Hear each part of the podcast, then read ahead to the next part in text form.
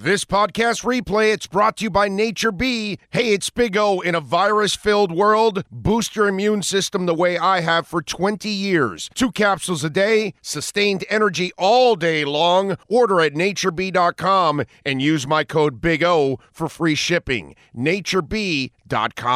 Devin Jordan, this is funny. Devin, thank you for the love in the super chat. Says, What's up, Bo? It might be time to blow up this Heat roster. This team is a crap show. Something needs to change. So I text him while I'm doing the interview. I go, You know, I've talked about this already. He goes, Oh, sorry if I just missed it. I'm not, no, dude, like weeks ago I talked about this. Okay. I told you guys that you needed to trade Jimmy Butler. I, I said this already this is this is a disaster. What's going on? This is a poorly constructed team.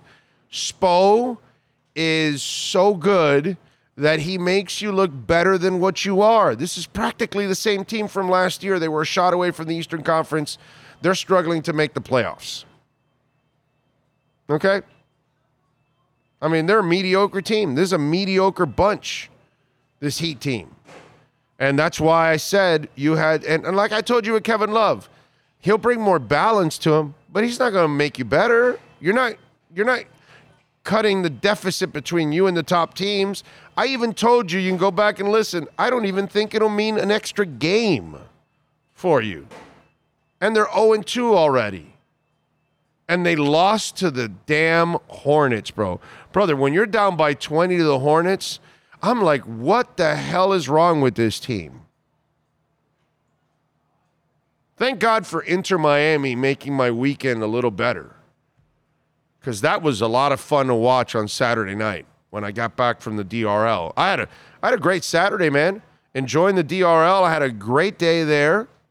And then uh, and that was a really cool event, by the way. We haven't, we haven't gotten into it, but that was a really cool event.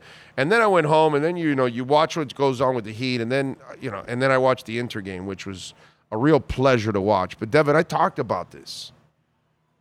I, I've been talking about this. I love Pat Riley, man. I love the Arison family. They're fantastic.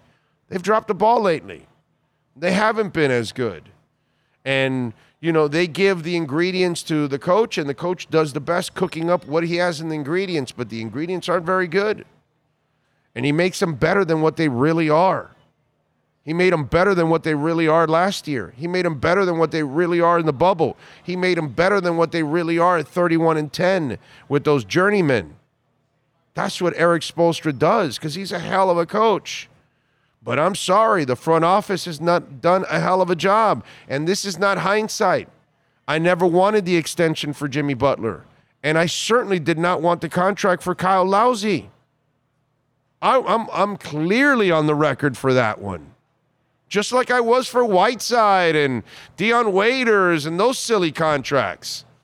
And I never bought any of that shit that they sold the writers. Oh, these are interchangeable deals. No, they're not. No, they're not.